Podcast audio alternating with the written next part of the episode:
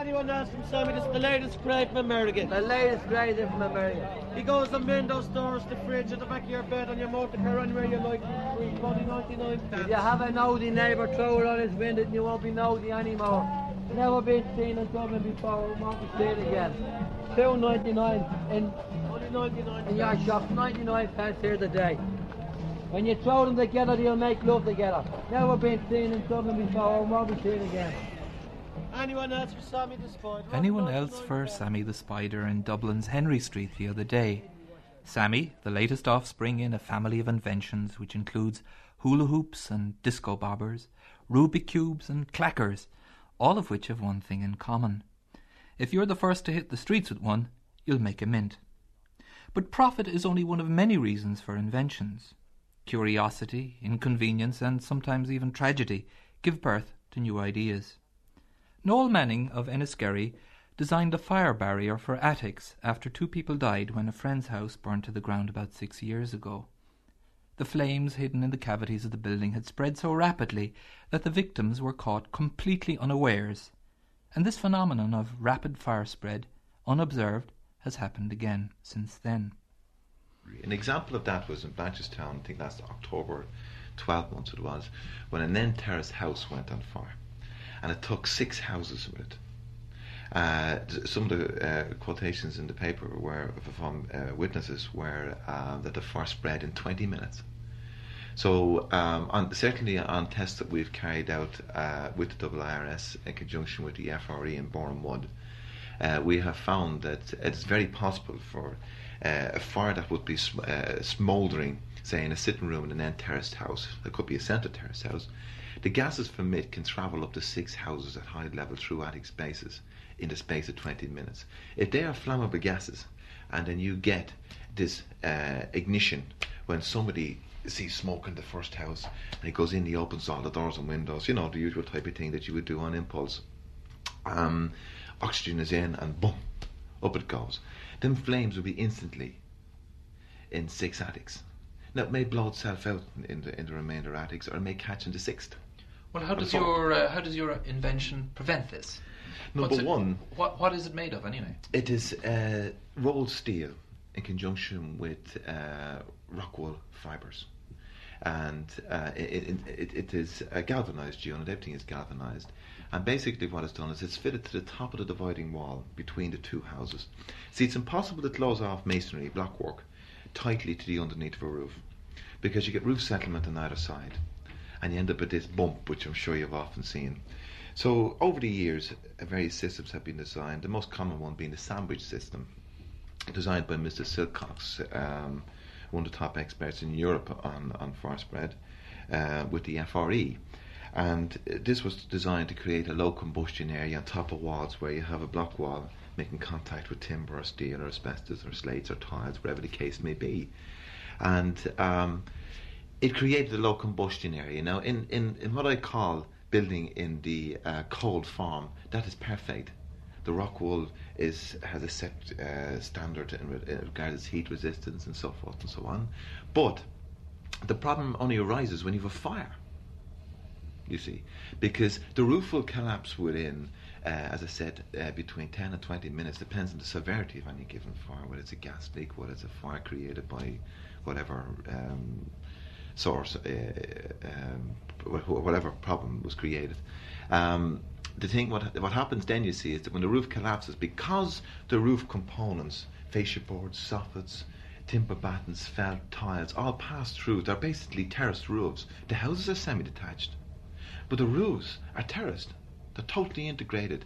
So in my house, if I'm living next door to you and I come in at 12 o'clock at night and I lift the chip pan on of a few jars and I fall asleep or leave a cigarette uh, on a couch or something and the house, the house goes up in flames, um, my property to you is an unobserved area. You're aware of what you've done gone to bed. You've pulled out, pulled out the plug of the television, you've put the cooker off, you might have a, an alarm or two around the house, or whatever the case may be. And uh, you're aware of your own circumstances in your own home. You're not aware of what the guy is doing next door. That's the unobserved area. And So, as far as fire is concerned, your next door neighbour in many ways is the greatest danger. He is, yeah. That's a, that's a fact, and the the reason being is that when that fire travels up into his roof space, which it will do, uh, this is a high level fire, particularly a fire that will start on the upper part of his house.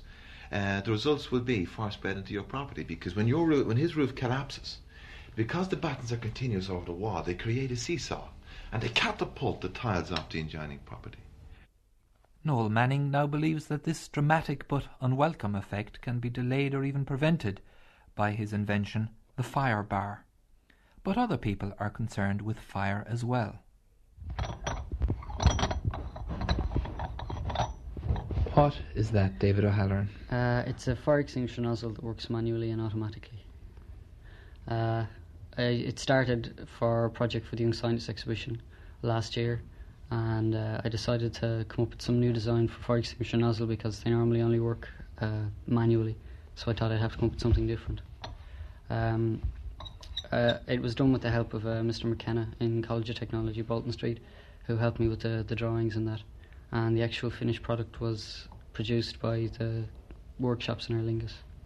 But you you saw that there was a problem with normal fire extinguishers. Yeah, uh, in a room, if there was a fire and the fire extinguisher was on the wall, uh, if there was nobody in the room, the fire extinguisher could do nothing. It just sat there and eventually it exploded or whatever. But uh, I thought, well, if I could have it do something, at least something, that it would be a great help. So you designed this. I designed this, yeah. Had you problems in designing it? Uh, yeah, I had no knowledge of engineering drawing or uh, mechanical workings of any type, so I went to College of Technology, Bolton Street, to get some help. Uh, I was taught the rudiments of engineering drawing, and I still didn't have any knowledge of metalwork, so I had to have the the actual nozzle built for me. But what's different about it? Why, why is it? Uh, how does it go off automatically? Well, it's is I had to have it as simple as possible, so it's more or less uh, a mixture of solders, which will give a low melting point, and uh, at a given temperature, and the solders can be mixed to give that certain temperature. It will release a shaft which will release pressure and will direct uh, the water or the foam or the powder from the extinguisher. So what happens is that the heat of the fire in the room triggers it by melting Yeah, metal melting inside. the, the solder. Well, you must have patented it, did you? Uh, I had a provisional patent for 12 months, but uh, I don't have it anymore. Why? I just didn't have the money to finance the further patent. Uh, there were agents' fees and that that I couldn't have come up with. But despite that, David O'Halloran continues to improve his invention. And now for something completely different.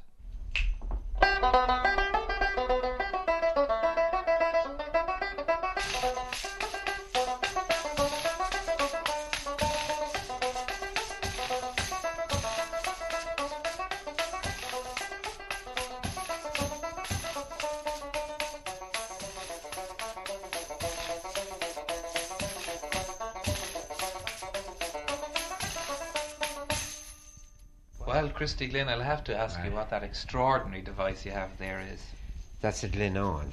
It's for backing traditional music, and it's made up of of uh, ash, Irish ash, uh, specially made discs for to give sound, and it has pins going through, protruding, uh, for to take the discs onto, and we use a beater which is grooved, as you can see, for giving you the trebles across using on your uh, right or left hand. I'm left handed, but you can use it if you're right handed, and using your wrist movements on the stick here for to give you the different sounds. And most important of all, it's your invention. It is, yes. How did you come up with the idea? It was uh, going back a few years ago. My son had a few tops rattling them on, on a nail, and I thought that it sounded good, and I thought that making them uh, to extend on it. So I started making. Uh, uh, increasing on the stick with bottle tops and I started to get a sound that I liked and I thought would suit music so So you, you ended up with this stick about This- five feet long, a little bit of over it's five uh, around about five, five and a half feet, And Uh, who's been interested in it? Uh, do you think there's a market for this? Well, I would honestly think so. Anywhere I've played it or demonstrated, uh, I found that there was a great interest uh, by the majority of the people there, both young and old. So you want And- to you want to sell it now, do you? Yes, well, we have a manufacturer in Kilkenny that is uh, doing them at the moment, so they should be on the market uh, within the next two months. Or What sort of bands would use this? I mean, we've heard this in traditional music context, but uh, do you think there are other bands? Uh, the pop ba- bands or um, jazz bands, they can change the beat uh, for to suit. You know, it's not uh, particularly for traditional music alone. You can use it in, in pop groups or anything, really. You know, that it's it's all you have to do is change the the speed of the beat on it, and uh, you're away. You'll have to give us another sample of, of your uh, musicianship. So Yes, would you sure. like to try something else? Yes, Whatever uh, you want. j- jig. All right, so a jig, just to give you a different beat on it. Okay.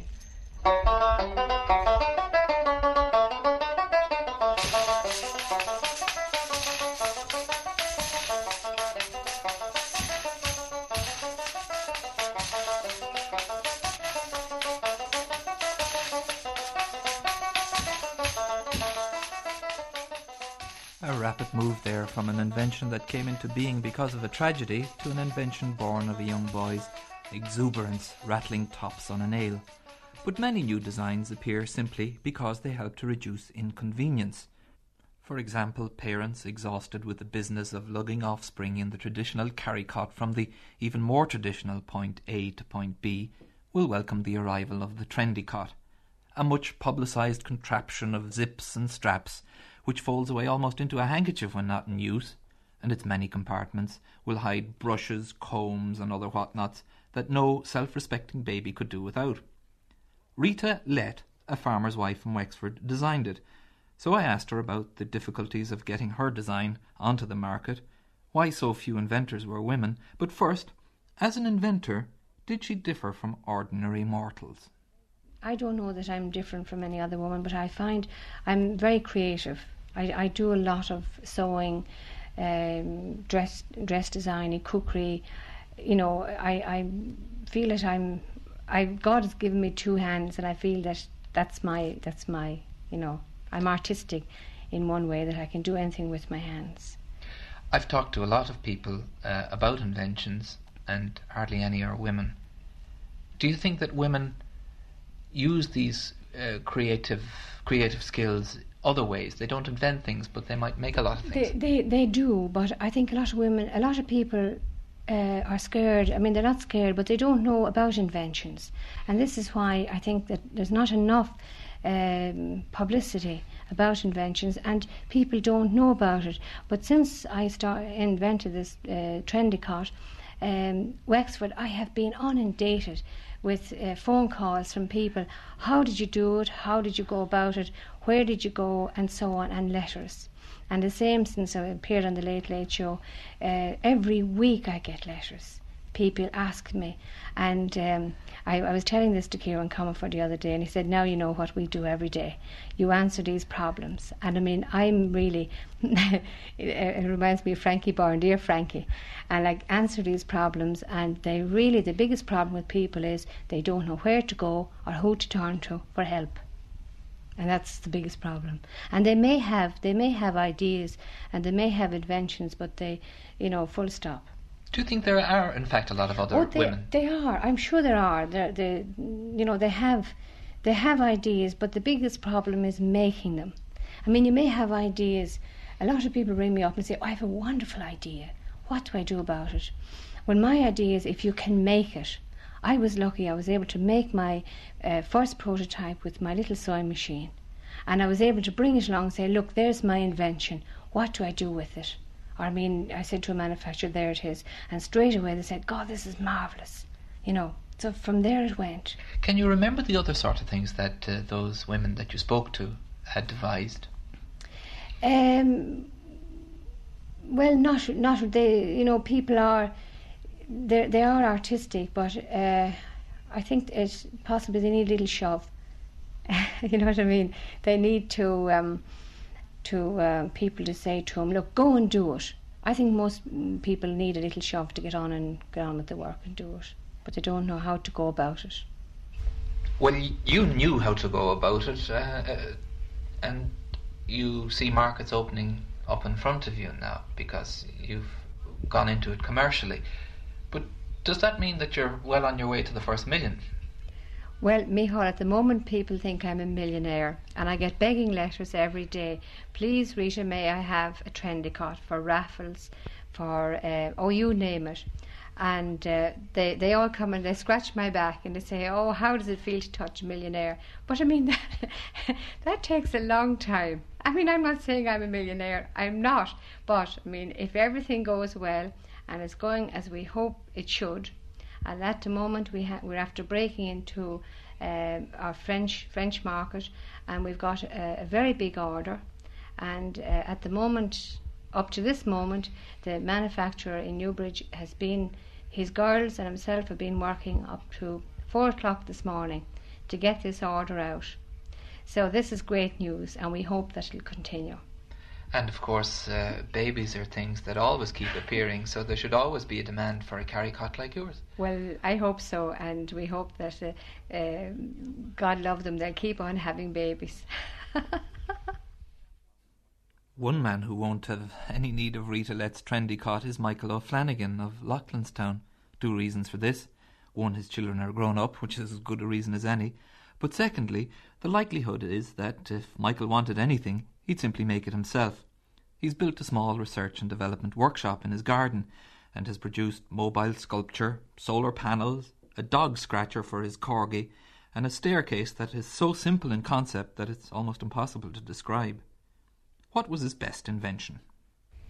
The most exciting one is one that I have um, just completed now, and that is a little golf uh, instrument. It's a scientifically designed, precision built optical instrument which you attach to a putter blade which fixes all of the five variables related to putting.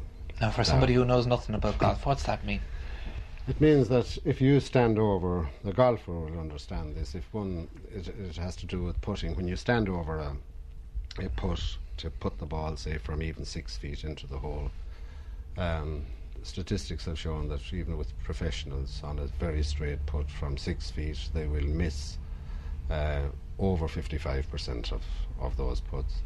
And the extraordinary thing is that once you do that, you you never know precisely why you have missed it.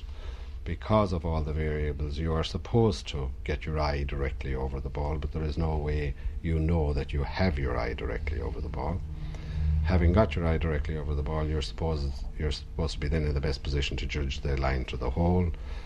That is true, but there is no guarantee that you will, in fact, uh, judge the, the correct line. Uh, so that's a second variable. The third one is having got that line, or that now imaginary line, that you are to put the putter blade at 90 degrees exactly square to that line. That's the way the ball comes off the, the blade of the putter when it's struck at. So again, if you are, even if I gave you a fixed line, if I draw a line there and I say, well, put the pencil now at 90 degrees to that, you'd be doing very well if you got it within plus or minus one or two degrees. So that's the, the third variable. The fourth and fifth then have to do with taking the putter back along that line and holding the, the putter blade square. So I made, um, I accepted that as a challenge. It was, again, necessity was the mother of invention. I was a bloody awful putter. And uh, I've improved considerably since. But um, I came up with something which fixed one of the variables, extended that to fix two of the variables, and eventually got something that fixed all five of the variables. You cannot, in fact, miss uh, with it. And your golfing has improved, so it has considerably. But And have your friends been at all excited at the prospect of playing against The- you with this little mirror device? no, on? I'm doing very well in the local stakes actually. There's a distinct possibility that Michael O'Flanagan will do well in international stakes fairly soon. When you consider that there are 18 million unfortunates addicted to golf in the United States alone, If even one in a hundred bought a putoscope, as it's called, it would finance Michael's R&D well into the next decade.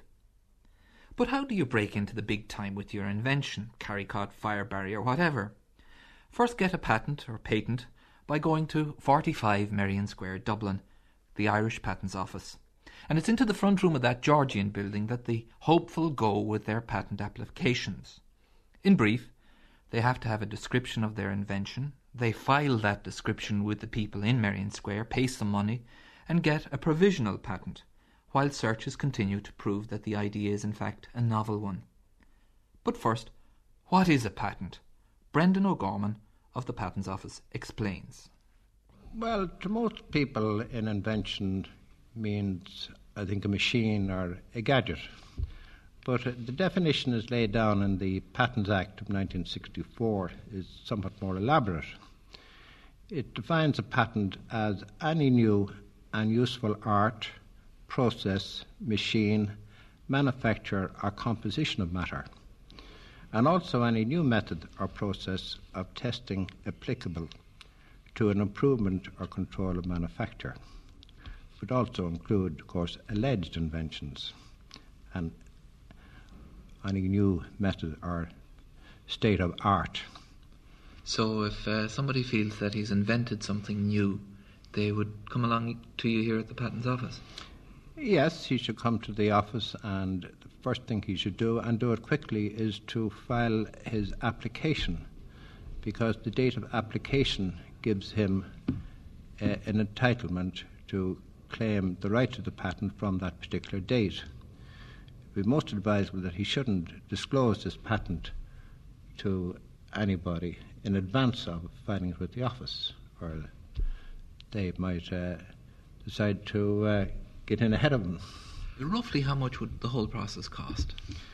Well, counting fees for an application and filing of a complete specification and novelty evidence, uh, an application made direct to the office could cost in the region of £150, which would give the applicant protection for the first four year life of the patent.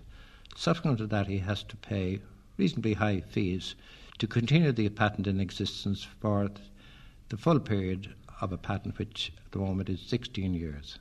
Well, then you said made directly to the office. Are there other ways of, of Oh, yes, certainly there are, and indeed, because of the complexity of the patent system, we do encourage uh, inventors to proceed with their applications through the uh, registered patent agents. And uh, in that case, of course, these are professional people, and uh, there would be applicants would be charged appropriate fees.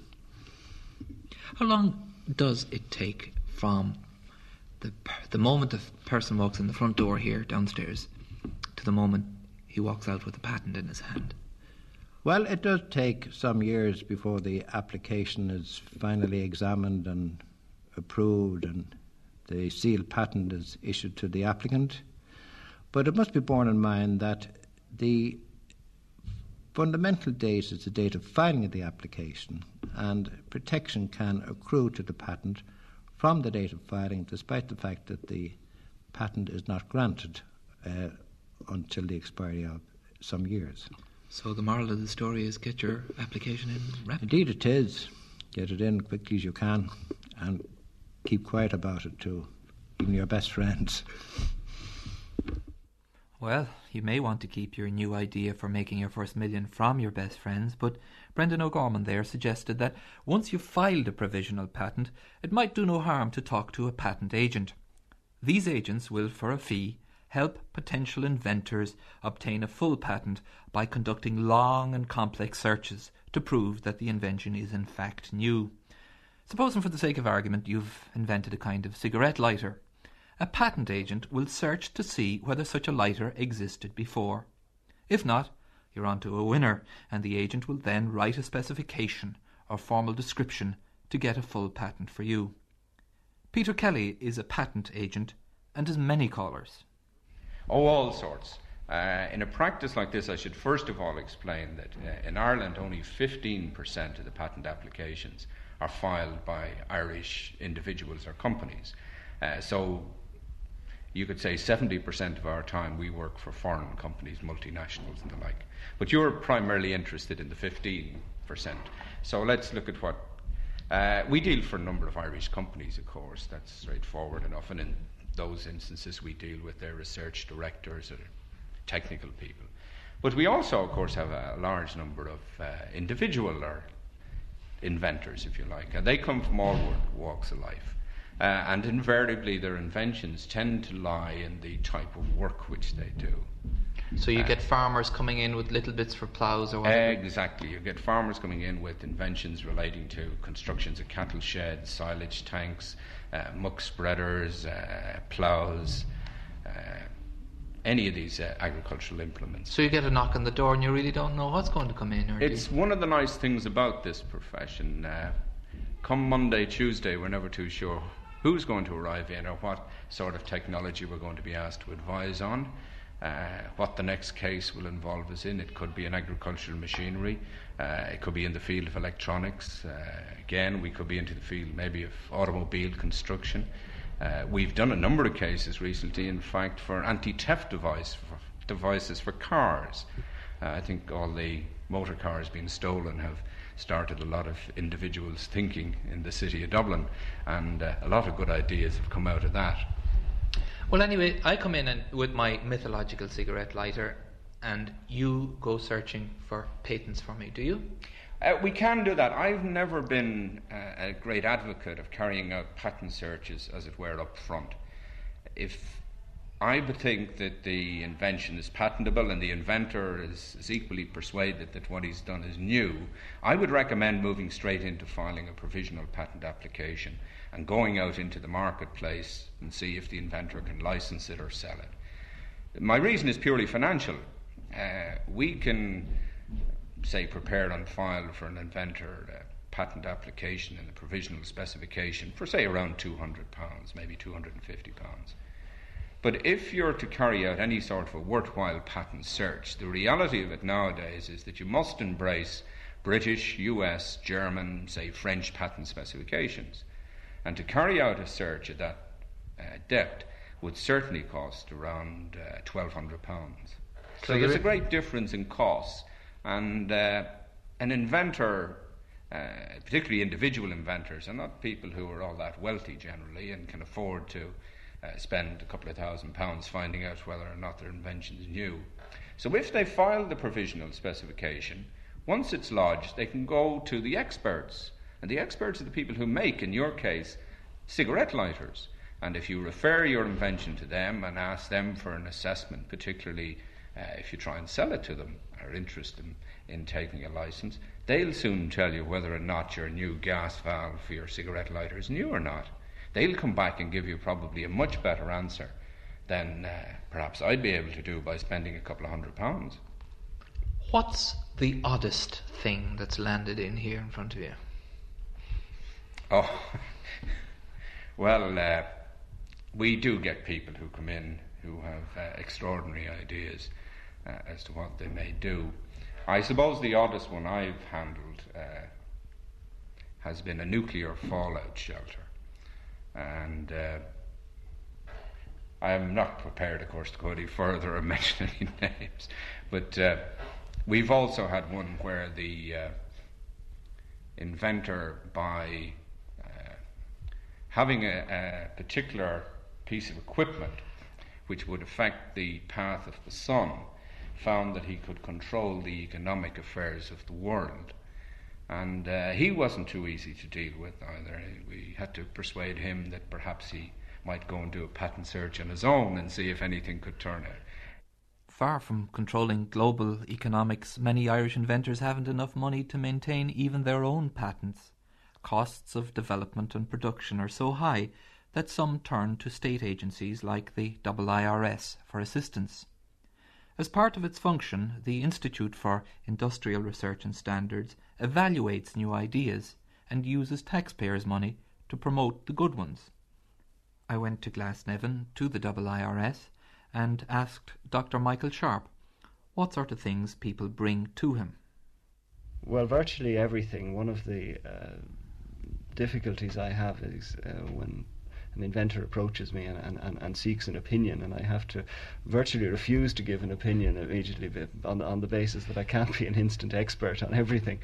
Um, so, literally, uh, we get inventions of, of all sorts from uh, ordinary consumer products to very sophisticated machines for doing fairly specialized industrial tasks, um, and from all sorts of people, from the ordinary man in the street, so to speak, up to the uh, company or the, the university lecturer or so on. So, what happens then when somebody comes in to you?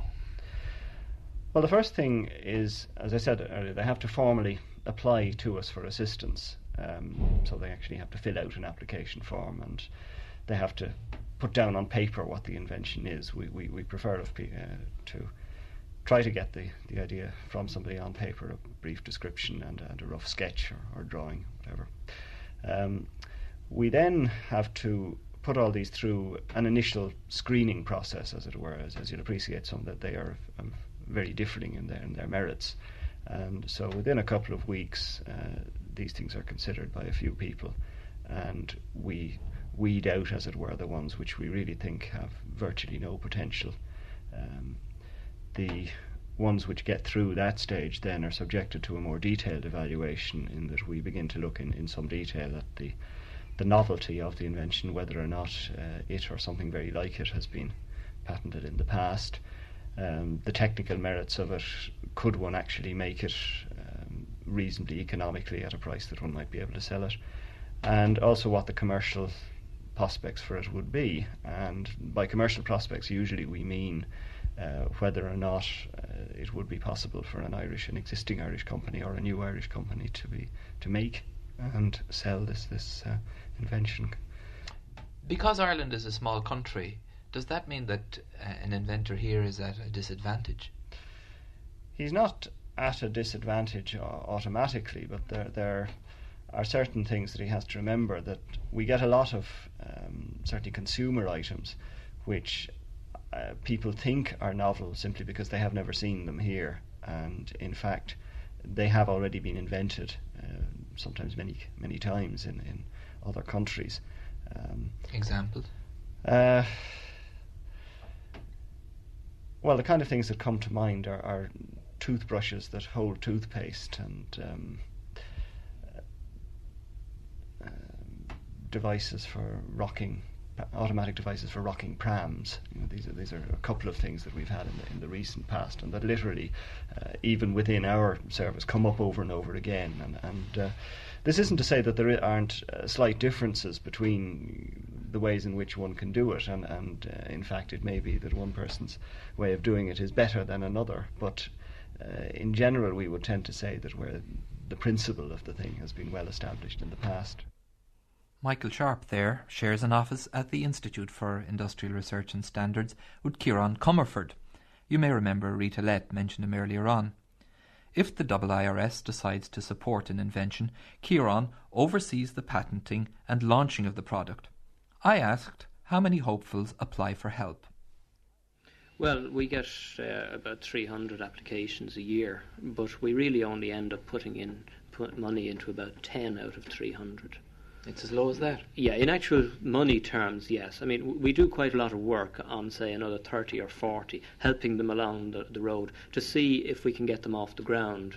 And then if they get off the ground, we'll put some money in. But in the end, it usually means that about 10 of them are actually going somewhere out of the original 300 each year. Well, how would you pick the lucky 10? Um, well, there are a number of things required. Uh, um, there's the whole question of patentability. They have to be able to be. Uh, patented, and then there's the question of the commercial possibilities for the invention. They have to be able to be manufactured at a reasonable price, at a price that people will buy them. People have to have an interest in the product, and we have to succeed in finding a company that will take them on because there's no point. Uh, you could have patents for inventions, but they could be lying on the shelves for years, and nobody might ever take them on. So we make it a condition that we set. There's a period of 12 months allowed in the patent system, and we use that period. And we lay down the rule that by the end of that 12 months, a company must have been found to take on the invention. How many inventors, in your in your experience, uh, jealously guard their brainchild? How, how, many of them are very suspicious of people attempting to to uh, spy on them? Uh, some of them, unfortunately, are a very small percentage. Some people are so suspicious that they won't even tell us what their invention is. And when this happens, it's very difficult. Um, we've had people who've actually written to the minister and said they would only tell the minister for industry and energy about their invention and nobody else. And the ministers had to write back to them and say, well, I think you should trust the double IRS, that, that, that they really would have to check it out. And so you should trust them at least. How many people are as cagey as that? Well, very few, but it has happened, in fact. But people recognise that we're a government agency and therefore you should be able to trust us. I mean, you have to be able to trust people like the double IRS and the IDA and so on, and you have to be able to trust patent agents and the Patents Office. I mean, if you didn't trust them, how would you ever get anywhere with an invention? Another man you might trust with your invention is Tom Carroll of the Innovation Centre, which is two miles from Limerick City and just off the Dublin Road. Its motto is Big Thinking for Small Industry. So, who does it help? Well, the Innovation Centre is here to help two kinds of people. People come to us with product ideas. The idea is usually at a very embryonic stage. And our job is to work with the client to develop that idea and get it down to the marketplace. That entails doing things like, for instance, looking at the market for that particular product and the particular markets where you're going to sell the product. It will also uh, involve the development of a prototype, and we can do that sort of work right here in the Innovation Centre. We have the equipment and so on. Well, you have a, a book over here if I can reach, reach it, uh, with a number of your successful products. So could I call them the successful products? Yes, indeed. And uh, we'll just flick around and see what we got. Yeah, we have a lifting trailer. Now, what does that do? That's a very interesting one because that idea was developed by a student at the National Institute of Higher Education in Limerick, and he came to us with a drawing describing how this product might work. Now, he had approached other parties to back him. Uh, we decided that we would, in fact, give him support. We brought him into the Innovation Centre and we worked very closely with him and we developed a number of working prototypes. And what has transpired, in fact, with that product is that it has been fully commercialised and it is now being manufactured by a company in Clonmel. So his, is his experience typical? Now, somebody would come into you with a few drawings and say, I have a, an idea here, will you back me? Yes, that would be typical of the sort of person that comes to us. We like them to come to us at a very early sort of stage if we think that there is market potential, then we will come in very strongly behind the development of the product and we will work very closely with the client. What, what does that lifting trailer do, as a matter of fact? Well, it's used, in fact, uh, in the building industry and also in agriculture. Uh, it could be described as a multi purpose trailer in that sense. And he had no uh, other opportunity of, of launching that, now getting that on the market around here, had he? No, I think he was in the a sort of catch 22 situation because unless he could develop a prototype which he could show to people, nobody would really believe him that such a thing could be developed. So we overcame that obstacle. Do you think there are many people around like that? Do you think there are many uh, potential inventors in the country? I do. Um, I've been looking at some international statistics, for instance, and it shows that the number of patents that we file per 1,000 of the population is extremely low. For instance, it's only five per 1,000 here in Ireland. In Japan and the United States, it's something like 80 per 1,000. Is there something wrong with it? I think what it seems to me that the Irish people are very creative and that there must be a lot more people out there with uh, the germs of ideas that could in fact be brought to organisations like the Innovation Centre, the Double IRS and so on and we could see perhaps whether there is a market for them and we would be delighted to do that sort of thing. Well, there's a possibility that we suffer from a sort of sense of inferiority that we we feel, ah, sure, it won't really work anyway, or nobody'd be bothered listening to it. Do, do you experience that? Well, I think that scene is changing very rapidly. We're, in fact, very encouraged by the confidence of people that come to us, and they certainly have a very strong belief in their product. We naturally try to reinforce that belief by bringing forward evidence of the marketability of that product. I emphasise the point about the market because I think it all begins and ends in the marketplace. But surely you, you have to encourage creativity as well uh, before you start thinking about markets or before you start thinking about uh, making products. You have to encourage creativity. H- how would you do that? Uh, you certainly do have to encourage creativity, and I think this calls, for instance, for action at a number of levels. Uh, for instance, the attitude of government agencies, I think, is very important in here. Going back one step further, I think our education system can play a tremendous role in shaping up the attitudes of people uh, towards creativity. Um, so, what we would like to do is to build on that sort of work when it comes to the actual development of a product idea.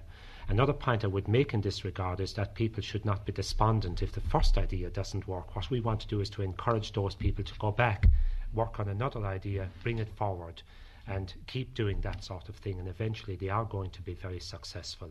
I think all of the international evidence points up that that, in fact, is what happens. I mentioned that there are two kinds of people that use the Innovation Centre. The second type, in fact, are people that come to us looking for product ideas, as distinct from those who come to us with the germ of an idea. So, what we do with those people is we have assembled a tremendous range of information here in the Innovation Centre about new product opportunities from around the world. So we encourage people to make an appointment, visit the Innovation Centre, and we then try to isolate out product ideas that would be of relevance to them. Tom Carroll. One of the inventors encouraged and assisted by the Innovation Centre in Limerick was Dennis O'Connell, who invented that trailer Tom mentioned. But now he's trying something new. Well, when I finished with my multi-purpose trailer, I, I decided that there was a, a, need for somebody who could develop inventions for, from the drawing board stage right through to production because uh, most people, when they come to innovation centre, come to people like this. Obviously, they need finance, etc., and marketing information, but also they need they need somebody to develop their product because inventors often are pretty good technically, but they're not good enough perhaps to design the product right through to production. That would include things like uh, dealing with manu- dealing with manufacturers, suitable manufacturers, uh, standards, European standards. Um, uh, economical production methods. We have found um, in, in while the company has been in existence, we have found that um, it takes at least 12 months to get any sort of a product off the ground. And there's a number of stages you have to go through in, in developing a product. The first one might be uh, looking at the market, find out exactly what's needed. Perhaps the inventor is developing a machine that's maybe too big or too small for the particular market. So after getting the market information, we have to sit down and come up with different concepts on, on the way the machine could be designed to suit that market. We've all sorts of designs going on around us here from the sound of things. True, yeah, sound of things. But uh, you, they come to you then, and they, they, you would have inventors coming in with cardboard boxes full of bits of wire and saying, "This is my product." That's right, and they want it developed to, to, to, to production. But obviously, there's a lot of other things to be considered. We're just concerned with the design end of it. I mean, if, if a product is very well designed, it's, it's great and it's a help, but there are other aspects like finance and marketing, etc., and we realise this. Nevertheless, Dennis O'Connell in Limerick there always welcomes new customers. But whatever the reason for invention, whether it's necessity, inconvenience, or just plain old making a few bob on the side, the inventor in Ireland can find support if his idea is worthwhile. If not, and it's quick money he's after, well, he'd be as well off getting a few boxfuls of Sammy the Spider in from Taiwan and heading down to Henry Street. Anyone else from Sammy? This is the latest grade from America. The latest grade from America. He goes and windows, doors, the fridge, at the back of your bed, on your motor car, anywhere you like. Free money, 99 pence. If you have a nosy neighbour, throw it on his window and you won't be nosy anymore. Never been seen in Dublin before, won't be seen again. Ninety nine in Only 99 in your shop, ninety nine pence here today. When you throw them together, they'll make love together. Never been seen in Dublin before, won't be seen again. Anyone else from Sammy the Spider? Only 99 pence.